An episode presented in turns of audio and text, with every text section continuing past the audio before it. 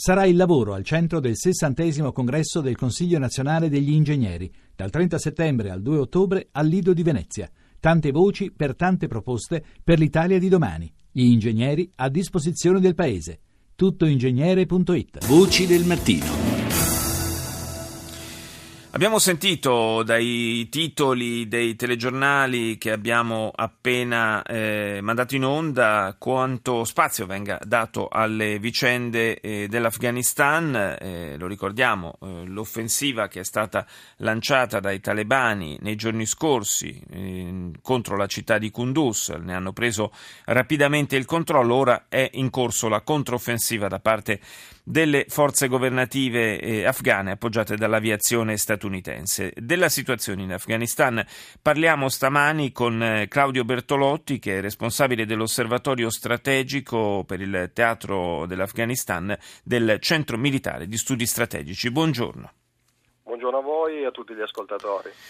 Dunque, eh, la possiamo definire la battaglia di Kunduz, eh, quella, questa è una, eh, una, spia ulteriore che si accende per ricordarci quanto eh, la situazione in Afghanistan, eh, dopo il, la tanto eh, annunciata vittoria sui talebani, in realtà sia di tutt'altra natura, come i talebani siano ancora una realtà forte e presente nel paese possiamo confermare, i talebani non hanno mai cessato di avere un ruolo di primo piano sul, sul campo di battaglia afghano. E quanto accaduto a Kunduz, che è la quinta più grande città dell'Afghanistan ed è una capitale provinciale molto importante, è un episodio che va a sommarsi a quello che possiamo definire un processo di espansione insurrezionale eh, nel sud e nell'est del paese che si spinge anche verso il nord. Ed è il più grande successo ottenuto dai talebani in 14 anni di guerra di resistenza, così come è un chiaro esempio di capacità tattica e mediatica dal, dal lato dei talebani e di tutti i gruppi di opposizione armata che sono operativi in Afghanistan. E al tempo stesso è eh, la dimostrazione del, dell'incapacità operativa e strategica dal lato delle forze di sicurezza afghane forze di sicurezza che, come dimostrato, non sono in grado di garantire un livello minimo di sicurezza e questo nonostante eh, gli sforzi fatti dalla comunità internazionale e dagli stessi soldati afghani. Intendiamoci, i soldati di Kabul non mancano di coraggio, tutt'altro, mancano di capacità operativa, mancano di coordinamento sul campo di battaglia, di supporto aereo e logistico, Consideriamo che più della metà dell'esercito non è in grado di operare in maniera autonoma senza il supporto delle forze di sicurezza straniere. La controffensiva in atto lo dimostra. Un supporto che è venuto a mancare quasi del tutto con la chiusura della missione ISAF certo. lo scorso 31 dicembre 2014 e l'avvio della missione NATO, eh, successiva missione della NATO a Resolute Support e la debolezza militare segue quella politica, una, una debolezza politica che è la conseguenza della, della, diarchia costituita da un Presidente della Repubblica e da un Primo Ministro, la cui figura formalmente non è prevista dall'ordinamento costituzionale afghano, e che si è cristallizzata in una sostanziale impasse governativa. Noi d'altra parte dobbiamo anche eh, ricordare come anche nel, nei momenti di, di, massimo dispiegamento di truppe straniere in Afghanistan eh, le zone diciamo eh, non urbane, le zone rurali del paese in buona parte siano sempre state eh, se non controllate comunque fortemente infiltrate dai talebani, non è una novità diciamo.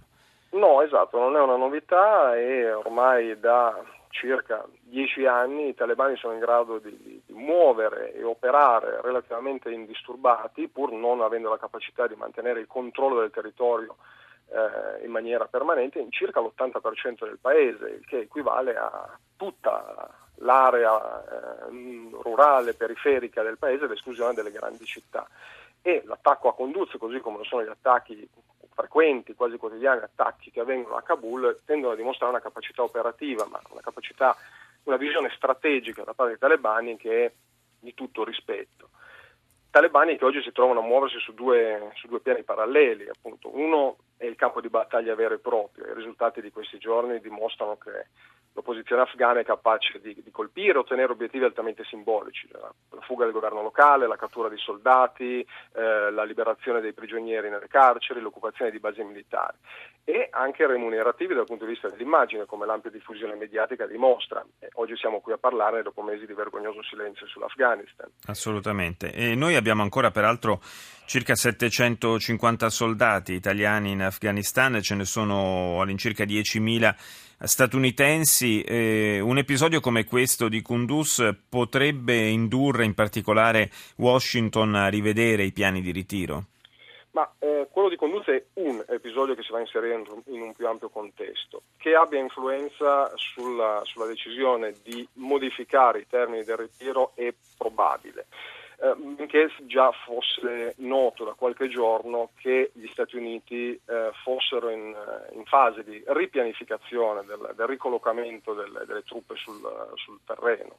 E qui parliamo di eh, conferme sul, sul, mantenimento sul livello attuale delle truppe, quindi nell'ordine delle migliaia, dei 10.000 soldati statunitensi a cui si vanno a sommare i soldati della Nato, due missioni, eh, due missioni diverse ma che si, eh, sono connesse tra di loro. Certo e eh, numeri che potrebbero in teoria anche ridurre, ma data la situazione attuale, data l'espansione del, del movimento insurrezionale, eh, un movimento insurrezionale che è colpito al suo interno da, da, forti, eh, da forti, crisi, um, spinte eh, centrifughe conseguenti anche alla morte del Mullah Omar, beh, ecco, tutto questo potrebbe portare a una riconsiderazione dei termini di ritiro delle truppe, che potrebbero rimanere sul livello attuale almeno fino a tutto il 2016. Grazie, grazie a Claudio Bertolotti del Centro Militare di Studi Strategici.